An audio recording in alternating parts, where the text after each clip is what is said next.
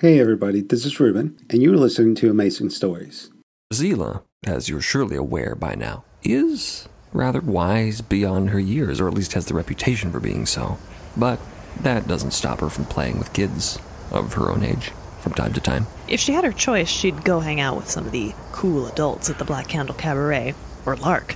But they talked her into playing one of those games where you share secrets in the alley, and it's hard to pass up small town gossip. I heard This is Walter, a builder's son. that they're gonna tear up the town and start all over again. What? But th- that doesn't even make any sense.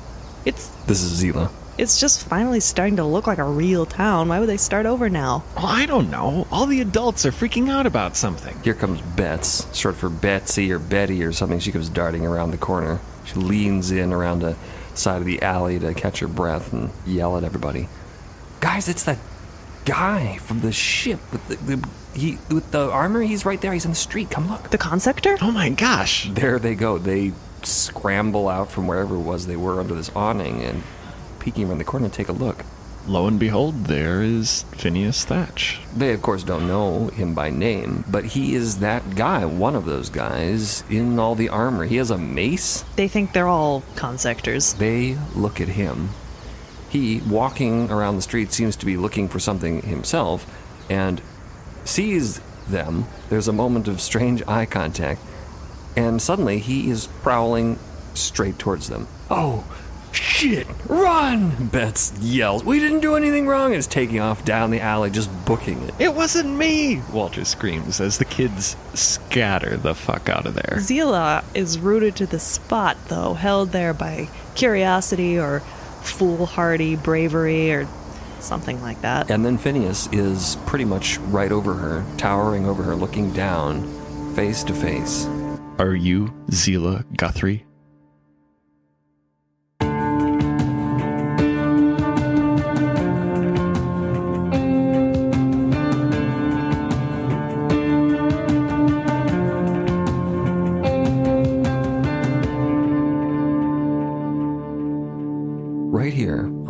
Corner with the water tower looming overhead, Phineas stands before Zila, looks her in the eye. Her eyes are huge. All her friends have abandoned her, though they haven't gone far, probably hiding just behind those trash cans at the end of the alley. Are you Zila Guthrie? He repeats, looking straight at her. He knows that she is. He just needs her to say it. Who cares? Zila, I don't know if you know who I am. My name is Phineas Thatch, and I am adsecla to Prime Consector Jonas Spar. We are here on behalf of the Trust on a special mission. Zila is terrified, but she has her game face on, defiant, not revealing a thing. Her father taught her well. Is he here to arrest her? Maybe he is. Maybe this is it. Maybe the game is up. They finally found them. Maybe. Don't give up anything yet. Zila, there was a note delivered to the mission, the Trust mission inside of the post office. Did you deliver that note? No? Look, I already know that that was you. I we have several eyewitness accounts that saw a girl matching your description. I'm all but certain it was you. So, is that not allowed? The kids at the back of the alley are watching their friend possibly undergoing an imminent arrest. They are absolutely riveted and terrified. She's actually giving him some back talk. There's sniggering and shoving. Phineas glances briefly over his shoulder. Instantly, it goes quiet. Their heads disappear, ducking down behind the trash cans. The person who gave you that note may be in danger. From you? No, not from us. They were asking us for help, but they didn't show up at the meeting that we were going to have. Did you deliver that note? You think they're in trouble just because they didn't show up somewhere? Maybe they just didn't feel like it. Was a knot in Zila's stomach. Fuse? In trouble? Why would Fuse be in trouble? What kind of trouble would Fuse be in? As one worry lessens, ugh, they're not looking for her. Another worry grows. What's the matter with Fuse? Her emotions are seesawing. One element of terror is dwindling. This man, this Phineas, is not looking for her, not looking for her father. That is a relief. But something is wrong with Fuse. Her anxiety is growing. We know you delivered a note. We need to get in touch with the person who gave you that note, and it's very important that you assist us. Who gave you the note, Zila? Zila looks him hard in the eye for a moment. She doesn't know this guy. He doesn't immediately strike her as being a bad man, and her worry for Fuse overcomes all else. And he doesn't look like what she thought this kind of person would look like. For one thing, he's younger. He al- he doesn't really look too much older than her. But there's something in his eyes. He's looking at her. He he is not the kind of person, well, not the kind of consector she used to know. And maybe that's part of it too. He just looks like a person. His name's Fuse. Do you know where he might be? I know where he lives. Can you show me? And she moves away, away from the alley, away from the water tower, her friends, Watching in awe. and glancing back at Phineas, who stands, moves off into the street, back out of the alley, into the flow of foot traffic and wagons, and begins to weave uneasily down the hill. Phineas follows. She's moving quickly. She's not making it easy for him to keep up with her. But she does glance back over her shoulder, keeping an eye on him. Phineas, as usual, attracts quite a few stares. Everyone in the street is in awe of his presence. Zila leads him to a row of identical houses on a quiet side street a little bit further down the hill. Little bungalows, little identical sheds. She points at one of them. It's that one. Thanks for your help. You can go now. And Phineas strides up to the door. Zila lingers by the fence, watching him, fascinated. Phineas, on the porch, looks back at her. He makes a shoe gesture. She hunches her shoulders a little bit to appear smaller, but otherwise doesn't do anything. The porch is bare, except for a small flower pot and a rocking chair. The doors are shut, the windows are shuttered. Seems like a normal house by the standards of this place. A woman on a porch adjacent, sitting on a stool doing some kind of weaving, looks at him curiously, brows knitted. He nods his head to her. and turns to the door, raising a powerful, gauntleted fist, and raps. Mr. Fuse? Nothing. He lets the silence stretch out for a moment. People often like to check him out from the windows and confer amongst themselves before they answer the door for an Adsecla or a consector. Nothing. He knocks again. Zila is still there. Must not be home. Where else would he be? Mm, lots of places. He likes walking around all day. Patricia's Cafe, the cabaret. Patricia's. Yeah, he he likes to eat breakfast there, but it's way past breakfast time now. He'd not be there anymore. Where would he usually be at this time? I don't know. Phineas knocks again, stronger this time. Mr. Fuse, this is Adsecla Phineas Thatch. By the power vested in me, I request access to your home. So informed, I am coming in. This is a little clumsy for Phineas. He hasn't had to do this before. He's actually not quite sure what to say, but that sounds right. Are you gonna break the door down? Zila is right next to him. Whoa. He gives a little start. Well, thankfully, he doesn't have to break the door down. The door is unlocked. Shoots a disapproving look at her. Look, I asked you to go. Okay, you can stay here, but keep by the door. Phineas glances sidelong at the knitting neighbor as he says this. He doesn't want to cause a scene, attract more attention than he has to, even if it means putting up with this kid. Phineas, pushing the door open, calls into the dark interior. Mr. Fuse, I am not invading your privacy. I am just checking to see if you're here. And evidently, Mr. Fuse is not. The tiny one room interior is very small and contains only a minimum of furniture a small coffee table, a workbench. There appears to be a tiny cot pressed against a wall, a little kitchenette in the corner, one small cramped room. But as his eyes adjust to the darkness, he sees something in the chair by the table. Someone. Zila sees it too. Fuse? Sitting in the chair, in the tiny kitchenette, at the tiny dining table, with a cup of coffee in one hand, other hand on his lap, is an older man with a bushy mustache, sitting, head slumped forward, eyes staring. This is more or less precisely what Phineas was afraid would happen. Zila, eyes wide, is looking to him for some kind of confirmation.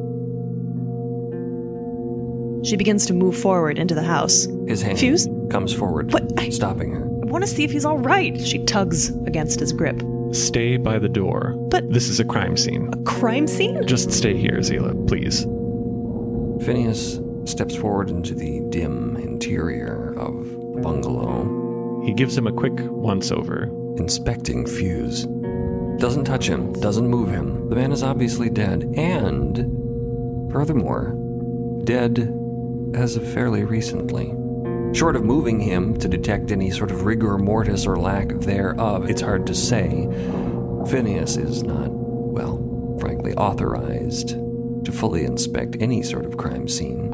They have other people for that. Still, this task has been assigned to him. Personnel isn't exactly in abundance around here. Zila is standing in the doorway, silhouetted against the red desert light, one hand on the doorframe, other hand clenched at her side, staring at Fuse. She's gone quiet now. Some dreadful realization has taken over her. Phineas eyeballs her, gauging her reaction, and then begins a circuit throughout the single room. a loud sniff from the doorway. It is a very modest living space. The kitchenette dominates perhaps one quarter of the entire room, and the room itself isn't large to begin with. There on the counter, the accoutrements for having the cup of coffee, presumably that he drank, being made, the grounds, the scoop. In another corner of the room, there's a work table of some kind. of some significance, too. A robust workstation, lots of drawers, many cabinets, several shelves that have been hand mounted to the wall above to contain, support various work boxes, various cups full of tools, small detailed wrenches. The man was apparently somewhat handy, something of a tinkerer. Alongside the shelves are many different, almost diplomas or certificates, kind of tacked up, framed in various positions around. He leans forward and gives one of them a closer look. Some sort of certificate thanking Fuse for 20 years of dedicated service to the Loxley Lights Company. It even appears to be signed by Mrs. Loxley herself, acting CEO of the company. Beside that, another letter thanking him for 30 years of service to Loxley Lights. 40. 50. 50 years in the employ of the Loxley Lights Company. On the table, light bulbs in various states of manufacture. Delicate filaments and tiny instruments laid out in rows. The man made light bulbs for fun. Even retired. Zila, what do you know about Fuse? What, what do you mean? Her eyes are still on the old man in the chair. What did he do? Did he work? No, he's he's retired. Why do you know him, Zila? He comes to the bar where my dad works. Is that why he gave you the letter? He's fr- he's friends with everybody. Why did he give it to you? Where? I don't know why he gave it to me, not somebody else, but uh, yesterday morning he was coming back from breakfast and I just happened to be passing him and he called me over and did a little magic trick, one of his silly magic tricks that he always does, and just gave me the letter and asked if I could deliver it. She blinks and seems to come back to herself for a moment. What what was in the letter? What what is all this about? I'm afraid the contents of the letter are classified. The space is a time capsule, a tomb to a man with a history. There on the wall, beside the framed letters from Imogen Loxley, an item mounted that stops Phineas in his tracks a golden embossed placard. Nothing really very special about it. The Trust prints out thousands of these things. It is addressed to Francis, quote unquote, Fuse Peabody, congratulating him on the occasion of his account reaching balance zero, free of all debts, free of all kinem after so many years of diligent work. Phineas can't take his eyes off it.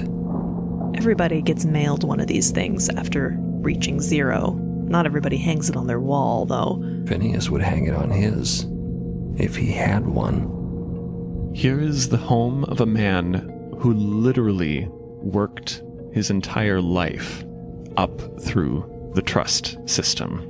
And that's something that Phineas has a profound respect for. He looks back across at the man at the table. He does not wear an abacus, but here is a true trustee. He was happy, you say? Yeah. I, I never saw him in a bad mood. Do you have reason to suspect that he may have had enemies here? Enemies? What? No? This is a bizarre question for Zila to hear. It's as though asking her if her grandpa had enemies. Grandpas don't have enemies. At least most don't, right? Everybody loved him, and he loved everybody. He Okay, this is enough of this. was he poisoned? I don't understand. He's just sitting there. He's Equal parts panic and certainty are rising in Phineas. Fuse was telling the truth in his letter. He did have legitimate information of major significance to the Trust. Significant enough, at least, that someone made sure he couldn't relate it. Someone here, on Midst, last night. This is huge. Zila is wandering dazedly away from the door, backing out onto the porch. I'm gonna go home now. And Phineas turns on her in an instant, realizing what he must do. What has landed in his lap? No, He moves toward her. you're not going anywhere. You're coming with me. Thank you for listening, and don't forget to join us tomorrow for yet another amazing story.